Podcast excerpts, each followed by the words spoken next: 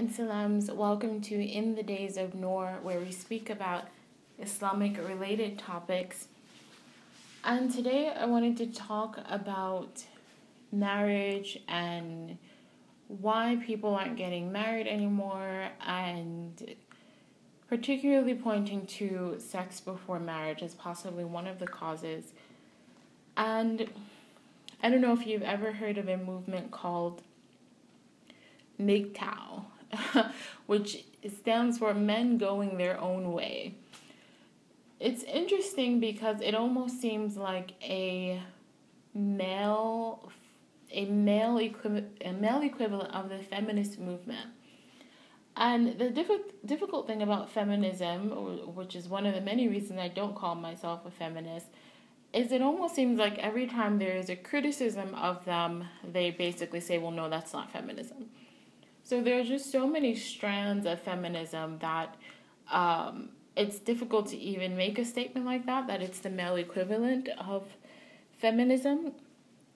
But to me, what is more important when I think of feminism than the very interesting dynamic ideologies is rather what is the actual result of feminism, especially what we see in the media, in sound bites, in policy, and those sort of things. Because, as important and as interesting as it is to know about the different philosophical strains of feminism, and that they aren't all in agreement with something like, for example, um, transgenderism, if you would call it that, transgenderism. Um, there's a strand of feminism called radical feminists, and if you read their work, they're vehemently against transgenderism and this new transgender movement. But you wouldn't know that just through popular media and an overall acceptance by feminists of the transgender movement. So I say that simply to say that feminism is not one thing, that's for sure, and I'm very clear about that. And there are some strands of feminism that I certainly agree with, and there's some parts of even popular feminism that I agree with. But when I'm talking about feminism in this podcast, in this scenario, when I usually am criticizing it, what I'm rather talking about is sort of pop feminism, whatever comes to your mind easily that when you think about feminism, that's what I'm speaking about. So I see it as a this MGTOW movement, a equivalent of this sort of pop feminism that we've seen play out in the media and policy and all of this, which is basically this criticism of the opposite gender and of the way they're treated in society and then the result basically being, well, we don't need them anyway. I think a lot of women have actually come back from that, interestingly enough, and I think a lot of women of my generation do not call themselves feminists, but actually do still have a lot of the ideologies and tendencies of that movement uh, from the 70s, obviously more so second wave feminism, not first wave that more to do with uh, voting and that sort of thing.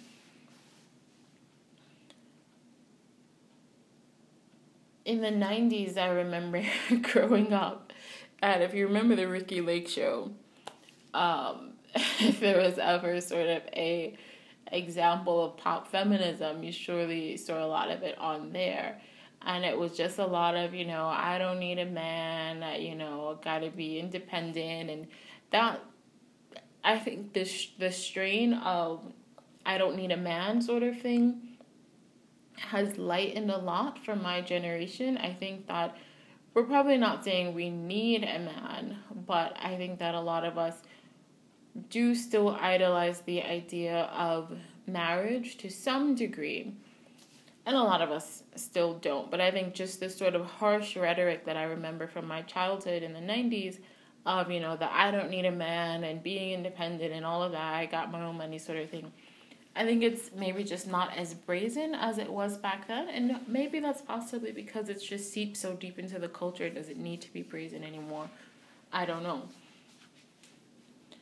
So the MGTOW thing of basically men kind of saying the same thing, and a lot of the men, when you just type in MGTOW and you'll get a lot of results, whether on YouTube or just Google it, then a lot of the reasoning they they speak about is the, une- the inequality they feel that that women are now being treated better than men. in many instances, and a lot of them will especially point to marriage and divorce and how men are treated after divorce, whether it's in terms of alimony or child support or um, child custody. That in those situations, men are often the losers. And this is, and so henceforth, men should, they are promoting that men should go their own way. Because in the case of divorce, which unfortunately, the lowest figure that I know of is about 30%. 30% of marriages ending in divorce. The highest figure I've ever heard is about 50%. So, somewhere between 30 and 50%, 3 out of 10 to 5 out of 10 people are getting divorced after getting married in the West. That is a very high number. So, it's not even sort of a theoretical thing to go into marriage or to think about marriage with the possibility of divorce. You really have to think about it in a real way. And none of us like to think of ourselves as just a statistic. We all like to think we're individuals and, and we'll beat whatever negative statistic is out there. But when we have time before we're even in that place or we have someone where we want to get married or anything like that, and we have time to think about our philosophy and what we want to do and if we want to enter that union, then we do have time to think about the pluses and minuses.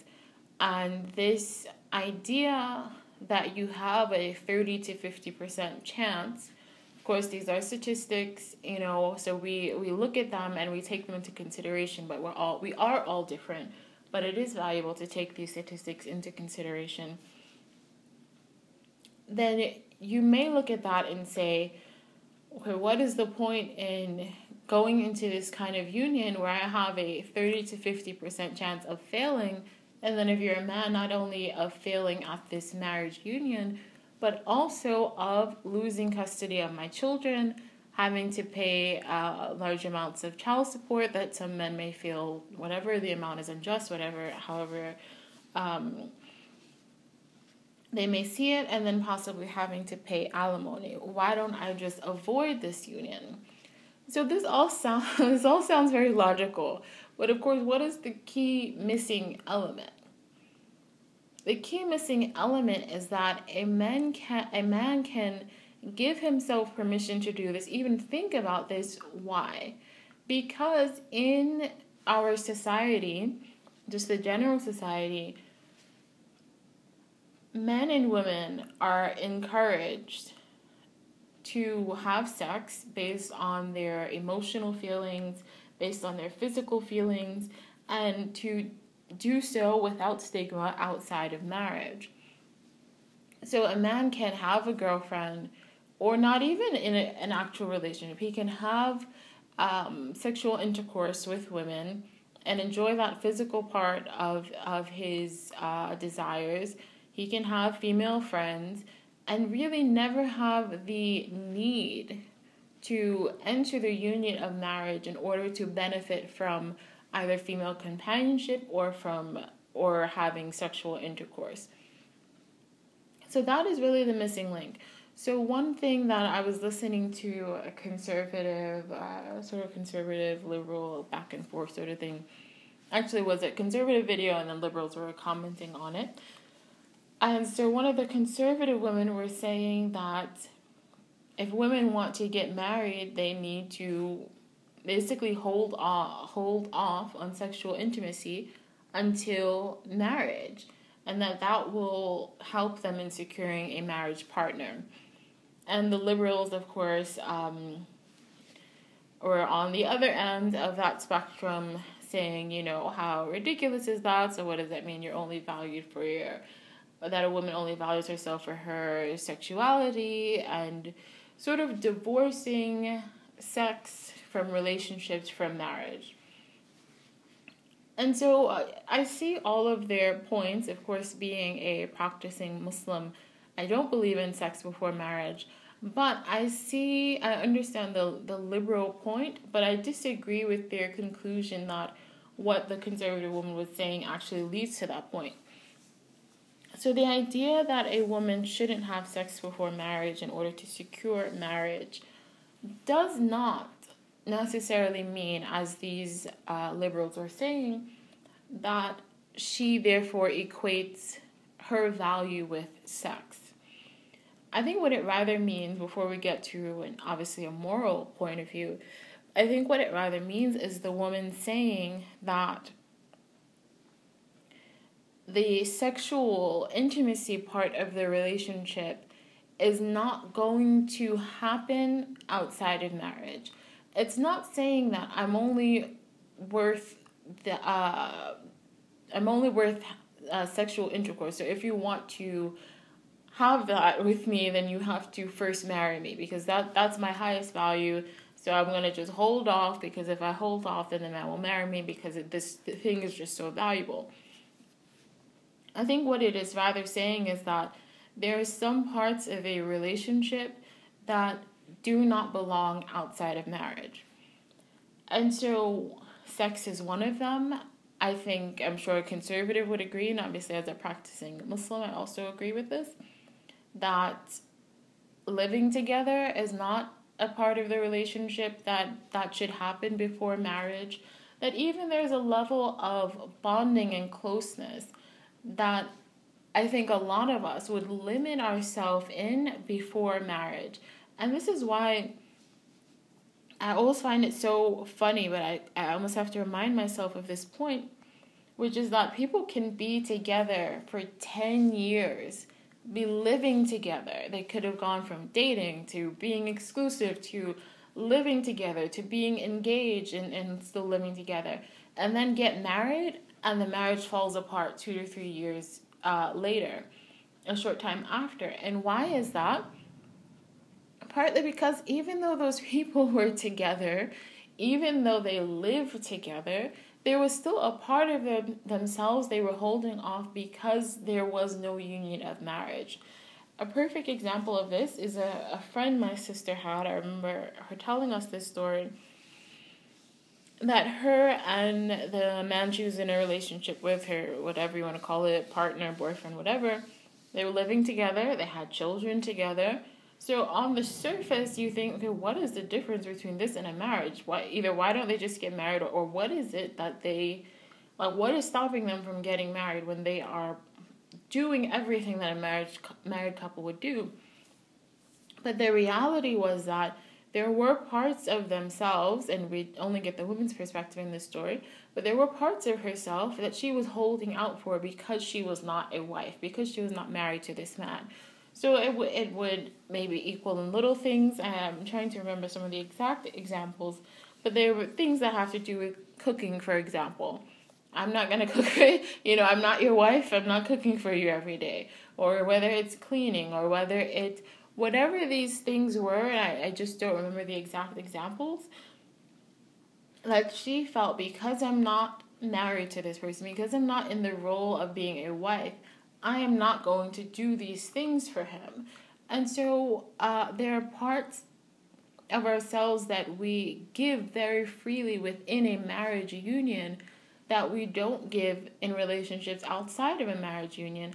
And one of those things being sex. It doesn't mean that you only value yourself for sex. It doesn't mean that you think that sex is more important than the emotional relationship the person would have with you or the spiritual or intellectual relationship, but simply that it is a part of yourself that you're not willing to give to that person because there is no commitment of a union of marriage. And there, and again, there, like I, like I uh, tried to point out with the example with the woman who wasn't married to her boyfriend, uh, but they were living in and had children and everything. There are other things too, and it I think that sex is the most obvious cutoff point, but it's not the only cutoff point. Whether it's you're not interested in cooking for the, I'm speaking mostly of the woman's perspective. But I'll, I'll try and give some examples for the men too. Let's say, for example, for a woman, you're not interested in cooking for the man because you guys aren't married. As I already mentioned, living with the man because you're not married. Um, that you have a cutoff time for when you're going to speak to the to this man because you're not married. And obviously, I'm talking about someone you're in some sort of relationship with, and maybe there is a and there is some kind of marriage interest, but there is no marriage yet. So before that, actually getting married and being in that union, there are all kinds of ways that we cut ourselves off from being in a level of, of closeness with that person that isn't just sex, but sex is just such an obvious cutoff point, and that's why it's usually spoken about. And I think that because it's such an obvious cutoff point, because it's not something you just mistakenly fall into, like you can mistakenly become uh, very emotionally close to someone. You can mistakenly let down your guard in a lot of things, but you kind of don't just mistakenly end up sleeping with a person, you know, if you have very clear physical boundaries. And therefore, if the person wants to be in this higher level of closeness, this this more engaged relationship with you that includes most clearly a, a sexual relationship, the addition of a sexual relationship, then you put this um, obstacle or burden or I don't know what you want to call it of marriage that you that you have a cutoff point saying okay this is where i'm willing to go in a relationship and i'm stopping here until and unless there is a marriage. For just to give an example for a man a man it may be for him um, i'm not paying for your groceries if we're not married i'm not um, I don't know, I'm not going to always be there for your every emotional need like on call because we're not married. There's a there's a level of priority that we give to people that we're married or at least that we should, you know. I'm not married yet. I'm sure that people are married don't always do this, but in my mind and I think a lot of people in their ideal of marriage, when you're married to someone that person becomes a priority for you and so for a man, that may be his his cutoff point that he is not going to make you his priority until you are married. So we all have our cutoff points, and and sex is just I think one of the most obvious ones and the easiest to speak about, and one of the ones that you can't kind of just fall into, and um, really have that relationship outside of marriage, unless both parties are willing to do that. And what women don't realize whether this sounds sexist or not, I think that women have a lot of moral power in society. And that if women say and act upon it that they're not interested in sex before marriage, it would change society overnight. People would start getting married because they wouldn't really, this is such an instinctive desire. Um, that you that men would be willing to sacrifice whether it's their whatever they think they're losing whether it's their personal freedom whether it's their fear of what's going to happen after divorce whatever it is they would be willing to risk that in order to have that level of closeness in a relationship and i would say what i didn't talk about yet what is the more obvious point is that if you have faith, if you are a, a Muslim or Christian or Jew, all three monotheistic faiths say the same thing that sex is within a marriage, it's within the sanctity of marriage.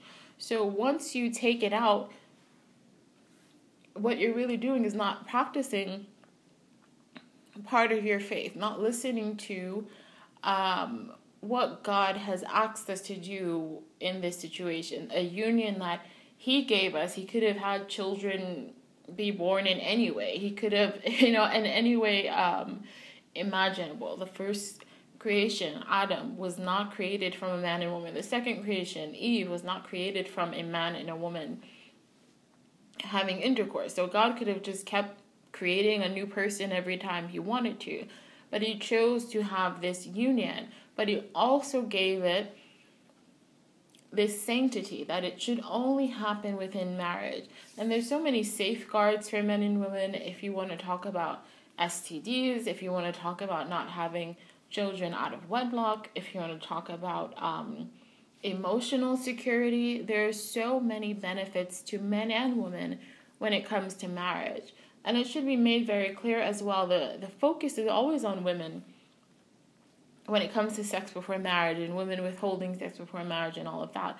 But in Islam, that is not the case at all. both men and women are treated exactly the same way that they should withhold withhold such a strange word that they should not um, engage in sexual intercourse before marriage. There's no difference of opinion there's no difference of law between men and women. But i i strongly believe that women have such a uh, influence when it comes to morality and that if women let it go then it's going to be gone. But if women take it back if women decide that this is important then it will be important. And people will take it seriously and people will begin to practice it again. But um yeah so i guess those are my two major points that this couldn't really happen um without this kind of freedom that people believe they have to have sex before marriage, and particularly women not wanting to take that moral stance, and that there are a number of limitations we all place on ourselves before marriage, and that sex is only the most obvious one.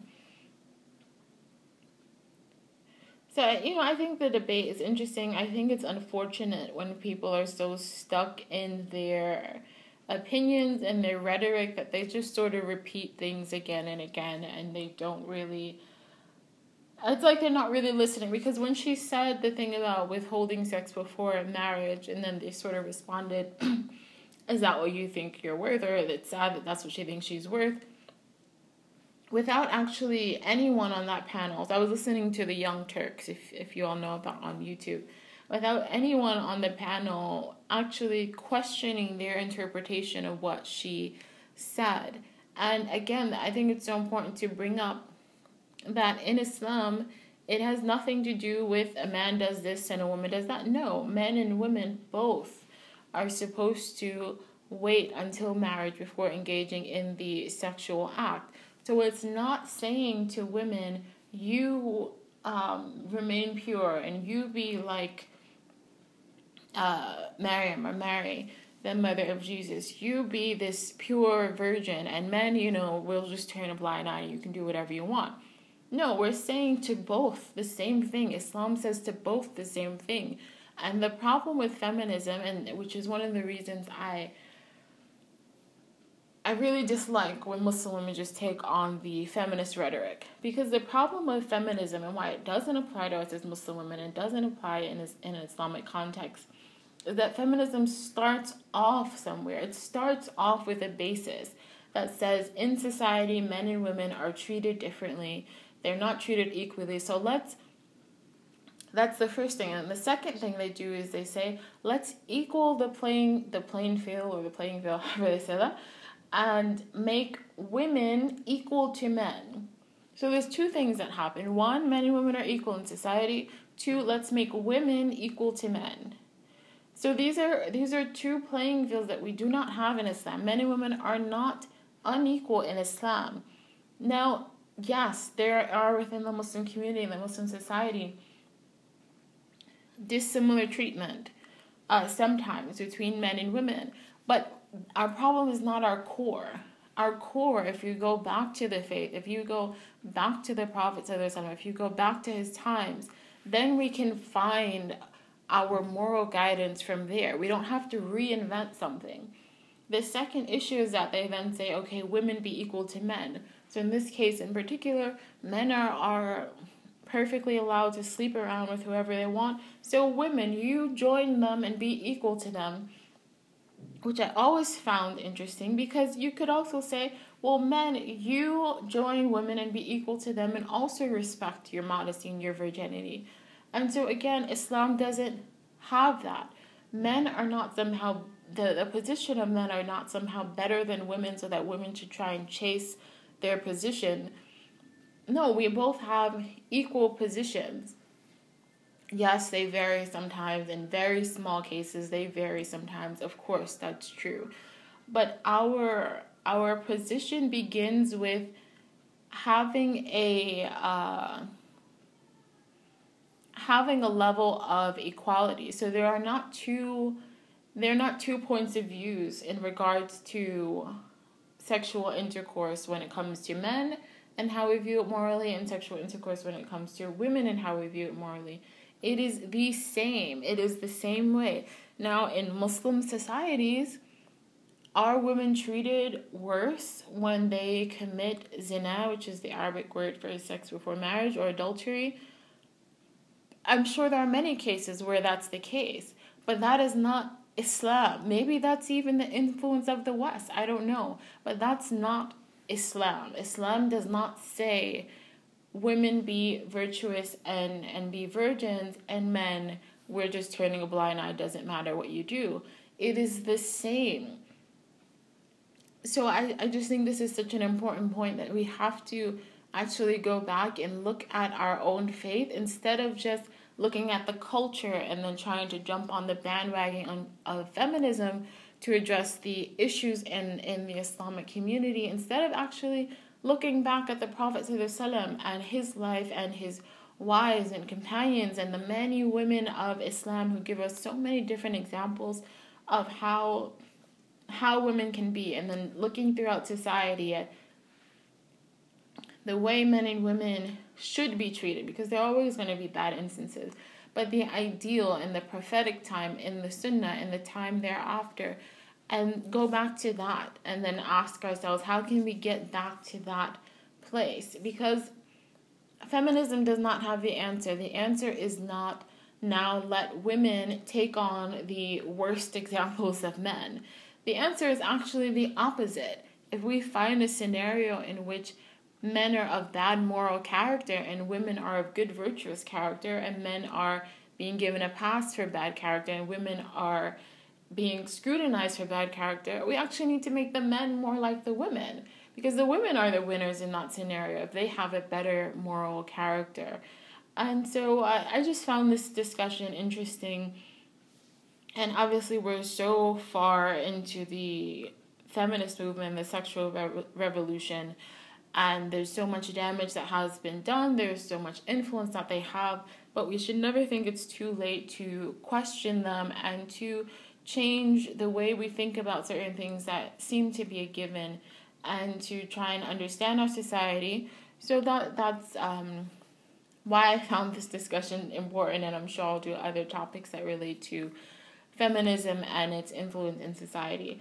So that's it. That's probably the longest podcast I've done so far. Um, if you like it, you know, let me know. You can contact me, info at com. And thank you for listening. Take care.